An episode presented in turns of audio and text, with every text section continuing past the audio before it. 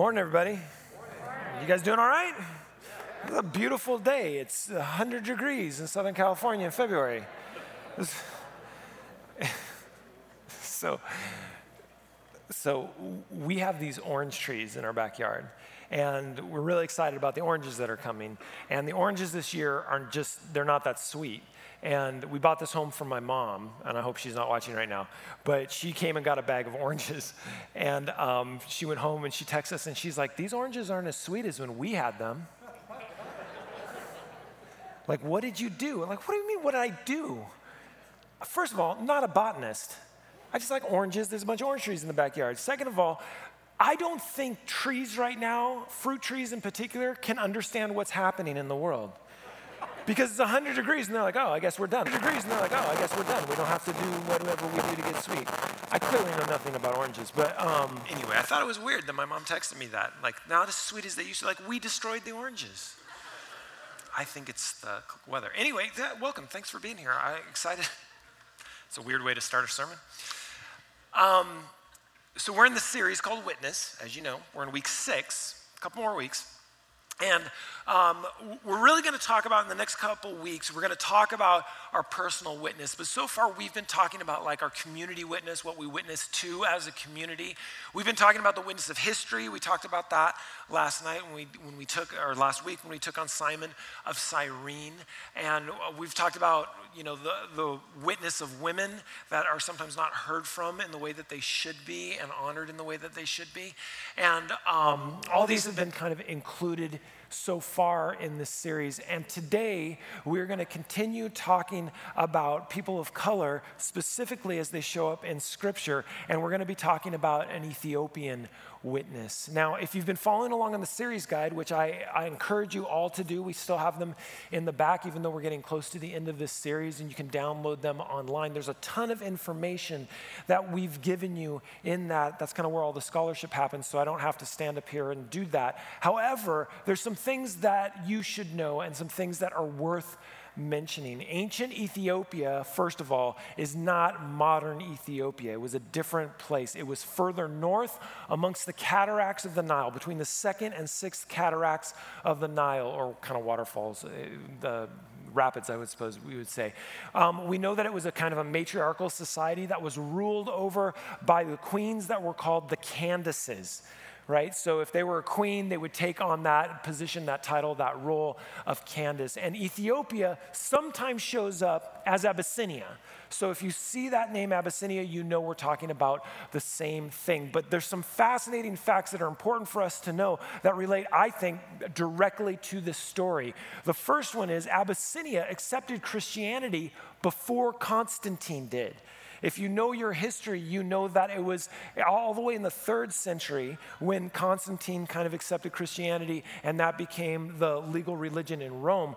But Abyssinia or Ethiopia had accepted Christianity like a hundred years before, so like in the second century AD. That's really incredible. That means this is a really, really old Christian tradition. And in his book, The Lost History of Christianity, that you know I've been referencing quite a bit, Philip Jenkins is actually quoting from an older author who says this No country in the world is so full of churches, monasteries, and ecclesiastics as Abyssinia. It is not possible to sing in one church without being heard by another and perhaps several. No, remember, this is before amplification. They were not doing church like us. Like the other churches can hear our church, but it's because we're very loud. right? Those churches, they were just that close. It continues on. The, this people was, has a natural disposition to goodness. They are very liberal with their alms, so they gave charity. They much frequent their churches and are very studious to adorn them. They practice fasting and other mortifications. Continuing on, they retain in a great measure the devout fervor of primitive Christians. This was written in the 1700s by a writer from the Counter Reformation, Portugal. Right? It lasted until the 1600s until the Muslim eradication of the Ethiopian Christianity. Not complete eradication because there's still Ethiopian Christianity, but it was pretty significant. In fact, one modern historian of African Christianity has aptly termed what happened there a systematic campaign of cultural and national genocide. Ethiopia barely survived this crisis, scraping through with Portuguese assistance, interestingly enough. Although Christianity survived, it did so in a vastly impoverished form. But we have an ancient tradition of Christianity that was vital to African Christianity. And interestingly enough, and we'll learn about it later a little bit, it actually had an impact on Islam as well. This is a pretty fantastic story, if you ask me, of the, of the, the loyalty and the devoutness of the Ethiopian church. It's, I think it's phenomenal. And we see Ethiopians show up in Scripture. Right? We see them show up in Scripture. In fact, we find about 20 references in 10 different books of Scripture about Ethiopians. Acts is the only book in the New Testament that mentions it. It mentions it in the eighth chapter, which is what we're going to study today. And of course, the most famous is the Candace Sheba, who showed up in Solomon's time right? And so we, we know that these are countries that had, um, that had relationships, uh, diplomatic relationships, apparently a little bit more when it comes to Solomon and Sheba than just diplomatic. Um, but so, so, wow, that's pretty incredible. We don't hear a lot about the Ethiopian church. In fact, today, um, if you go, if you go on the Via Dolorosa, which, by the way, I was saying wrong yesterday. And for you who speak Spanish, you knew that I was not saying the right thing. And Isai told me that. I was saying La which is different. And I don't really know what that means. But it's a Dolorosa, the way of the cross. At the top of it, thank you. She's like, about time. I should not, just not try. Um, at the top, there's the Church of the Holy Sepulchre, and um, which is where we think Golgotha probably was. And it's a massive church, and there's all these different chapels to all these different Christian traditions Greek Orthodox, Russian Orthodox. Um, it goes on and on. But as you go through and you're kind of walking through, you go outside actually, go on this little walkway, and then you come into this little tiny chapel that is really run down and really poor. Most of these chapels have gold and incense, and it's incredible. You walk walk into this one and it's bare, but it's the little Ethiopian Christian chapel. And there's two or three priests that are there, and they, um, they clearly live there. And you can give at every single one of the chapels if you want to, but that's the place that I've always given to because when you see it, you're like, man, that's an impoverished church, but it's a church that still is ancient and still so strongly believes. But why don't we go to the Acts of the Apostle at this point? As you know, I read from the New Living Translation, if your translation is a little bit different than mine. But we're going to talk about the witness we see from the interaction that Philip has with the Ethiopian. Now, there's two things we're going to learn here.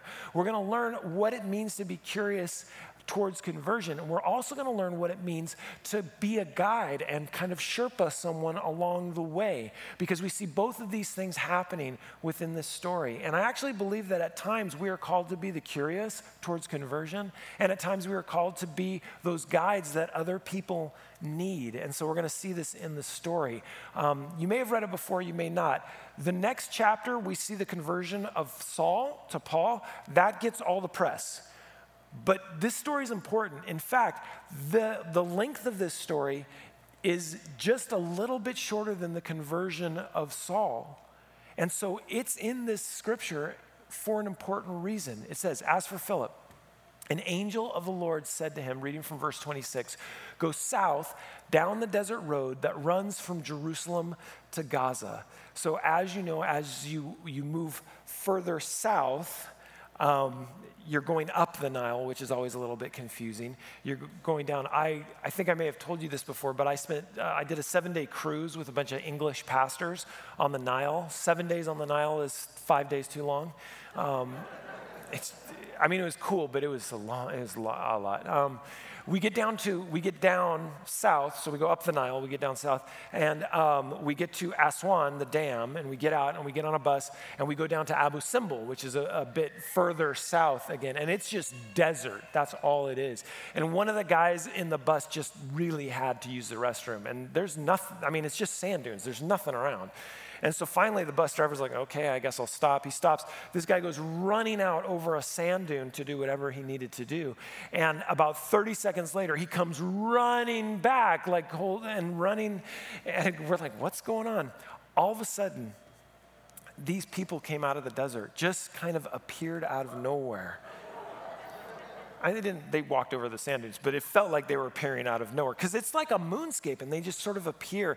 And, and they're the most beautiful, beautiful people tall, thin, beautifully black. And they called themselves Nubians. But this is the kind of person that we're talking about, this Ethiopian. And I mean, it was, and we had a lot of fun with them. We got to talk to them a little bit. Some of them spoke a little bit English. They sold us some stuff on the side of the road, literally in the middle of nowhere. I have no idea where they lived. Um, but it, it, felt weird. It felt like they were just hiding behind those sand dunes for us. They're like, this is the place. Everybody, apparently that sand dune looked like a bathroom or something. I don't know. Anyway, it was, it was, a, really, it was a really great interaction. Um, that's what I have in my head when I read this story because you know the Arab influence in the Middle East came 600 to 1100 AD. So it, this was much earlier than that. But one of the things we learn here about Philip is that this whole interaction that we're about to read happened because Philip was available and obedient to the Holy Spirit. Without his willingness to help and listen carefully, his, th- this whole thing wouldn't have happened. So we got to ask ourselves a question as we start this story How willing are you to be available to the Holy Spirit? Right? What stories are going to last of you and your willingness to follow where God is leading? And we should probably ask ourselves this other question, which I won't get into, but how do you hear the Holy Spirit working in your life? How do you know that God is saying, hey, I need you to go down south to the road between Jerusalem and Gaza?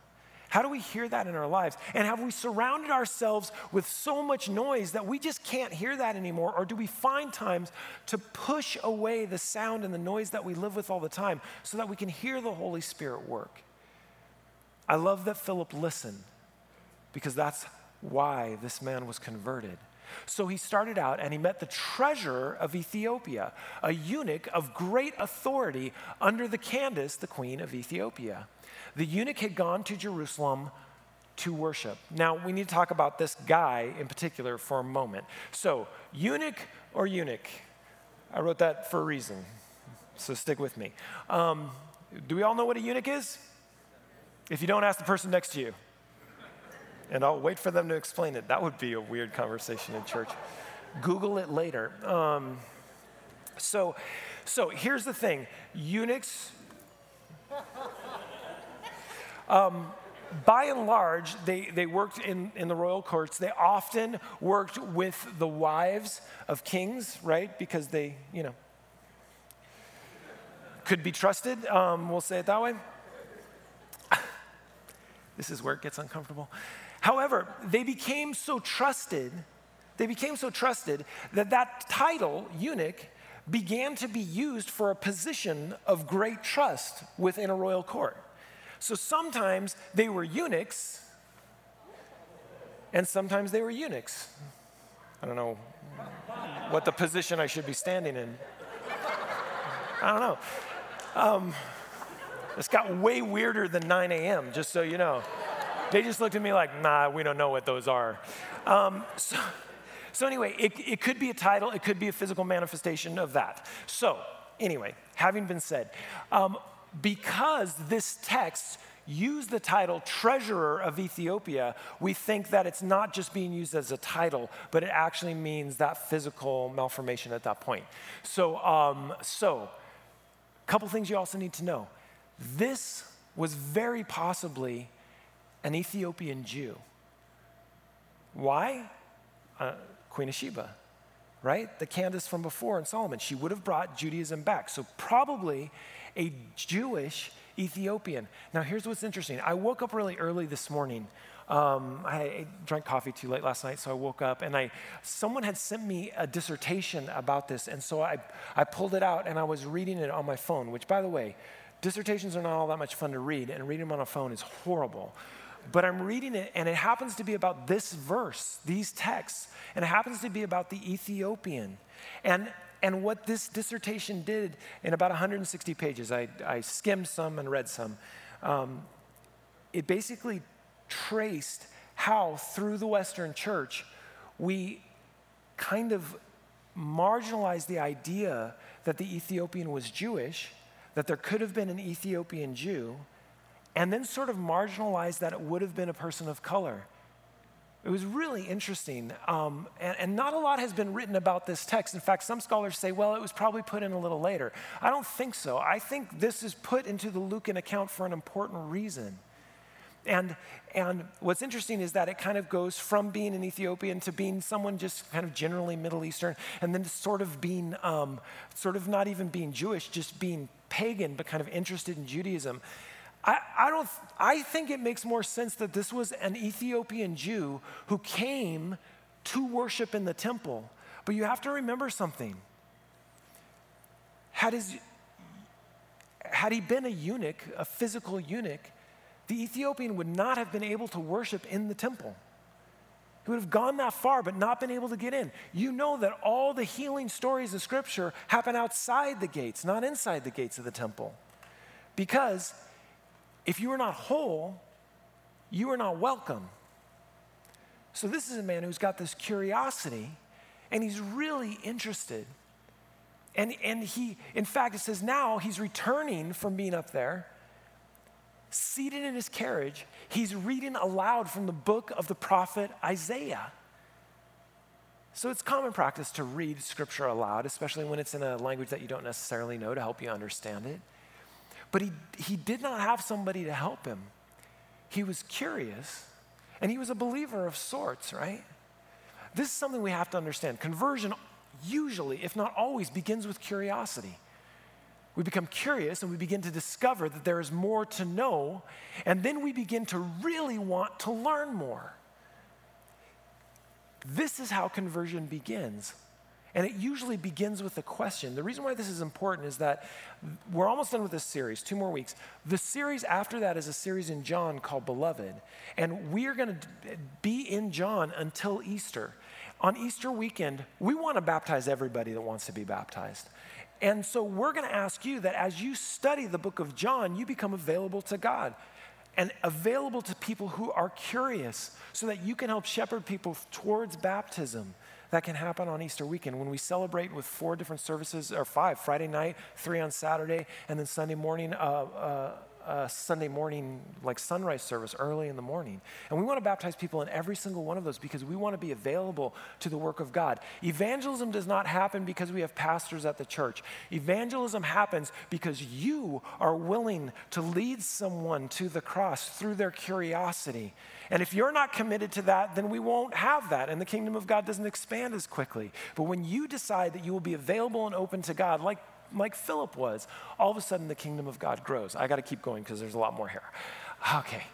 The Holy Spirit said to Philip, go over and walk beside the carriage, right? This is context. The Ethiopian's reading out loud, the carriage is moving relatively slowly. So Philip, and I love that it says this, ran over and heard the man reading from the prophet Isaiah. Philip asked, Do you understand what you're reading, right? This was the opening a chance to explain the book of Isaiah and the context of Jesus. Now, there's something important about this. We look at the Old Testament, we look at Isaiah, and we say, well, yeah, of course, Jesus is all over that book. But that's because we've had 2,000 years to get comfortable with the idea that Jesus is all over that book. This is first century, friends. This Ethiopian doesn't know, and he's reading. And he's just like, what is going on here? I, I, remember, I remember being about 11 or 12 years old at a Thai restaurant in Carmel, California. My dad and I, my dad, I was eating with my dad. I, my mom may have been there. Um, a lot of theologians around because um, my dad hung out with theologians. Smuts Van Rooyen, who, who's just a phenomenal preacher, friend of my dad's, had this, this beautiful South African low voice. And he said, We don't look at the Old Testament like other people look at the Old Testament. We only look at the Old Testament through, and he, he put his fork up and he said, We only look at the Old Testament through the cross. And I remember that image in my head. We don't just go to the Old Testament for history. We don't just go to the Old Testament for the narrative of the Jewish people. We go to the Old Testament to chase Jesus. And because we're looking through the cross, we see Jesus everywhere. So, so, right? He says, Do you understand what you're reading? The man replied, How can I unless someone instructs me? And he urged Philip to come up to the carriage and sit with them. And this, by the way, is again important, especially in Lucan writing. So, Luke, Matthew, Mark, Luke, Acts, also written by Luke, it's really important because Luke always kind of leaned into the idea that you need somebody to help you understand the scriptures. You need a guide, you need a Sherpa, if you will. Someone to shepherd you is important. So I'll ask this question for you Who do you have in your life that helps you understand the scriptures from a Jesus perspective? Who is it that helps satiate your curiosity about what God is doing and how God is working and how God is revealed in Scripture? We all need somebody to do that. And in our lives, sometimes we will be the person who needs someone, and other times we will be the person who guides other people. And that's a blessing to be either one of those people. But what we have here is a divine appointment. God set this up right? And, and in our lives, in the lives of the ability, in the lives that we live, with the ability to share the gospel with people, sometimes God sets up these divine appointments where you're in the right place at the right time and the person is there and they ask you a question and it's the right question. And you're, you have the right answer because God has given you that right answer or you've lived a life that has given you that right answer. And I'll tell you what, you will see a sacred echo flowing throughout your life. You'll, you'll do something, you'll, you'll, you'll read in the series guide some text that we're looking at in John.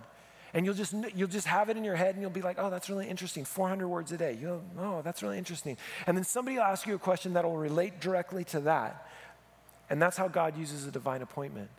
It'll be something that you just studied, something that you just heard, something that you were just talking to somebody else about, that you now know and it's embedded in your heart, and the person asks you specifically that. That's the Holy Spirit working amongst us.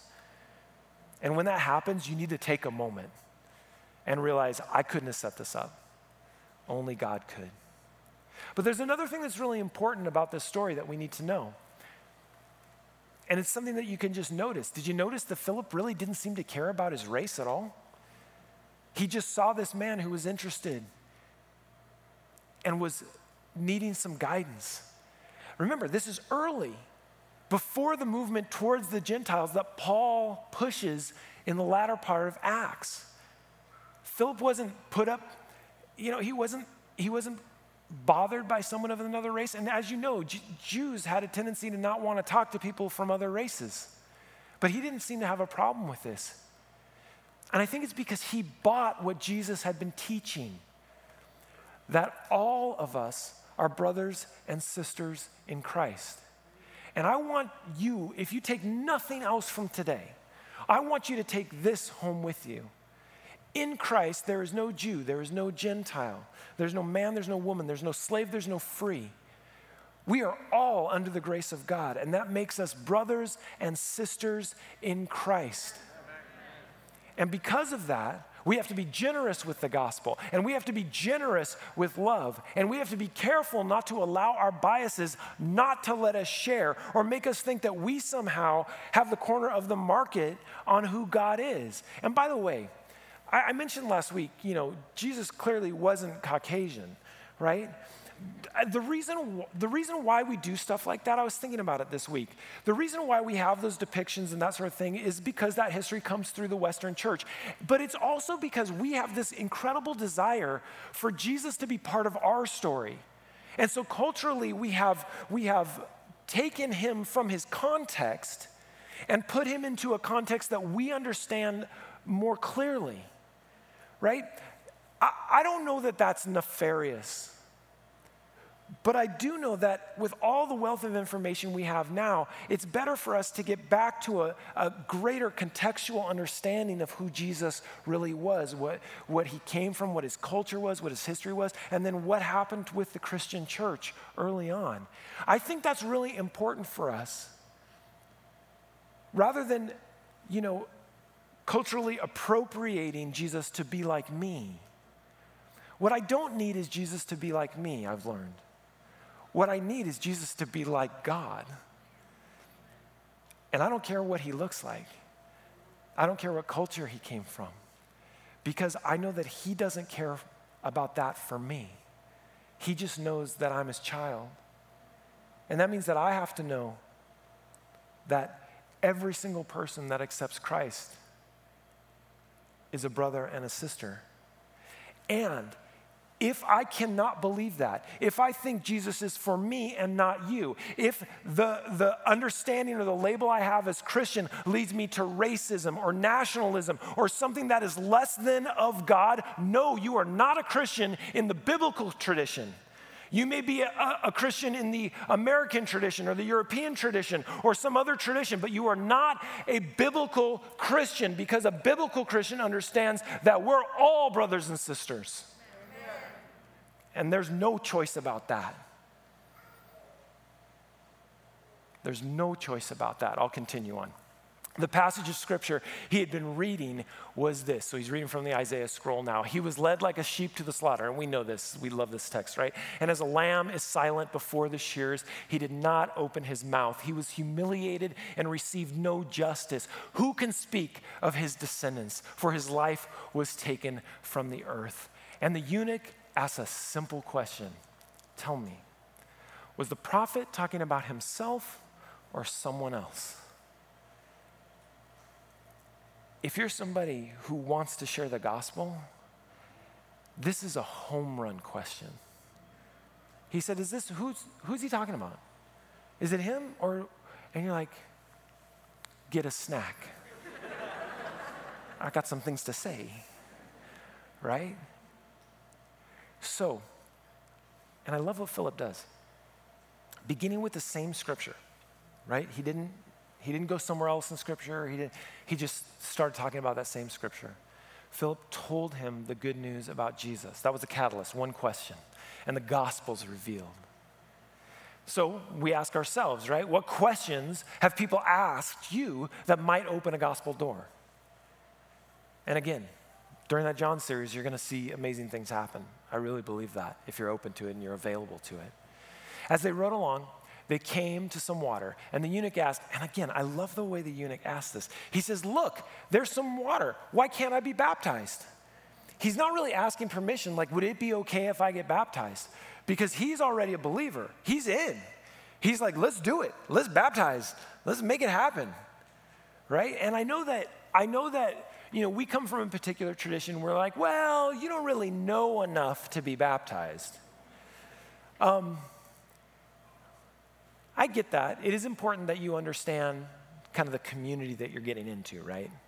Like, it would be weird if you walked into this church never meeting anybody and then were a member of this church the next day and then went and had to eat veggie dogs with somebody right? Just the, the cultural explanation of that would be like, what am I getting myself into? You have meat analogs? Is there digital meat? How does that work? Um, but, but I also understand that there is one thing that you're supposed to know, and that's Jesus, Him crucified, Him resurrected. See, what the Ethiopian knew is that he was accepted through his acceptance of Jesus. That's what it took to be part of the community. That's what it took to be a believer. And so he says, Why wait? This baptism solidified his belief, and he clearly carried it back to his people. Right? Because we know that 1600 years later, a Portuguese writer is still writing about them. Those people had an impact on African Christianity for the next like 1600 years. And the Ethiopian church may have influenced early Islam as well. Because scholars have cited that many of the early traditions that seem somewhat Jewish would have been taken up by the Ethiopian church early on and then transferred to the new religion of Islam as it encountered Ethiopian Christianity in its particularity. Also, because it was cut off, many practices are still happening today. So then he ordered the carriage to stop, and they went down to the water, and Philip baptized him. They did it, they didn't wait. He didn't know everything, but he knew Jesus. When they came up out of the water, the Spirit of the Lord snatched Philip away. The eunuch never saw him again but he went away rejoicing. Now, I think this is the hard part for some people. Right? We don't have a lot of stories of Jesus just snatching somebody away. And so that's why, you know, there's rational scholars who are like, well, maybe that, mm, maybe that wasn't it. But I don't know, if God can create the universe, it feels like he can move someone, you know, get him out of the water quicker. I think. Even though Philip was snatched away, the eunuch rejoiced because he knew that he would never walk alone again. He would never have to read the scriptures alone without the Holy Spirit. He knew that he was accepted in really powerful and important ways. He knew that life was different. And the impact that this man had, we saw a thousand years later, 1600 years later. A few things to think about in your life. First question I asked, I'll ask it again Are you available? Are you available to follow the Holy Spirit, to walk by the carriage, to engage? And are you available to everyone who is curious, regardless of your bias, regardless of where you come from, knowing that this person is a brother and sister in Christ, even if they haven't met him yet, and they need to, because you're able to give him the op- them the opportunity to know him. But then, I also wonder if you've got to be willing to see the butterfly effect, right? That, that the difference you planting a seed in someone can make in the world. I don't think Philip really thought that he was establishing the Christian church in Ethiopia. And sure, there's probably a lot of other things that happened as well as that church was developed. But this one can't be denied, it's in Scripture. I don't think Philip was like, well, that's it. That dude, he's going to make it all happen. You don't know. You don't know what the person is going to do with the gospel that you're able to give them. But you don't want to know what happens if you don't. We stop the kingdom of God by being unavailable. We forward the kingdom of God by just saying, Here I am, Lord, send me. The Ethiopian, after all of this, Philip is snatched away, as the scriptures say, and it says he went on his way rejoicing back to Ethiopia. And he was rejoicing because he knew that he would never have to lo- walk alone again. That's the joy we get to give people when we share the gospel with them. And sometimes in our life, we will be the Ethiopian, reading scripture we don't understand, desperately in need of somebody to explain it to us. But other times, we will be the ones who have to explain it to other people. So, my admonition to you today is simply this be available to how God is going to use you and make sure that you countenance everyone that you meet a brother and sister in Christ. Let's bow our heads. God of grace, God of mercy, God of hope, I just want to thank you for giving us yourself through your life, your death, your resurrection. Lord, we have good news, overwhelmingly good news to send all who have conversations with us away rejoicing because of what they know about you. So, Lord, make the sacred, echo loud in our lives. Teach us what we need to know for when we need to know it, and let us give it. And Lord, let us never deny the gospel to someone because they don't look like me, or they don't act like me, or they speak a different language, or look different. Lord, never let that be something that stops us from creating a family that is huge in you. Pray this in your holy name, the name of Jesus. Amen. Stand and worship one more time.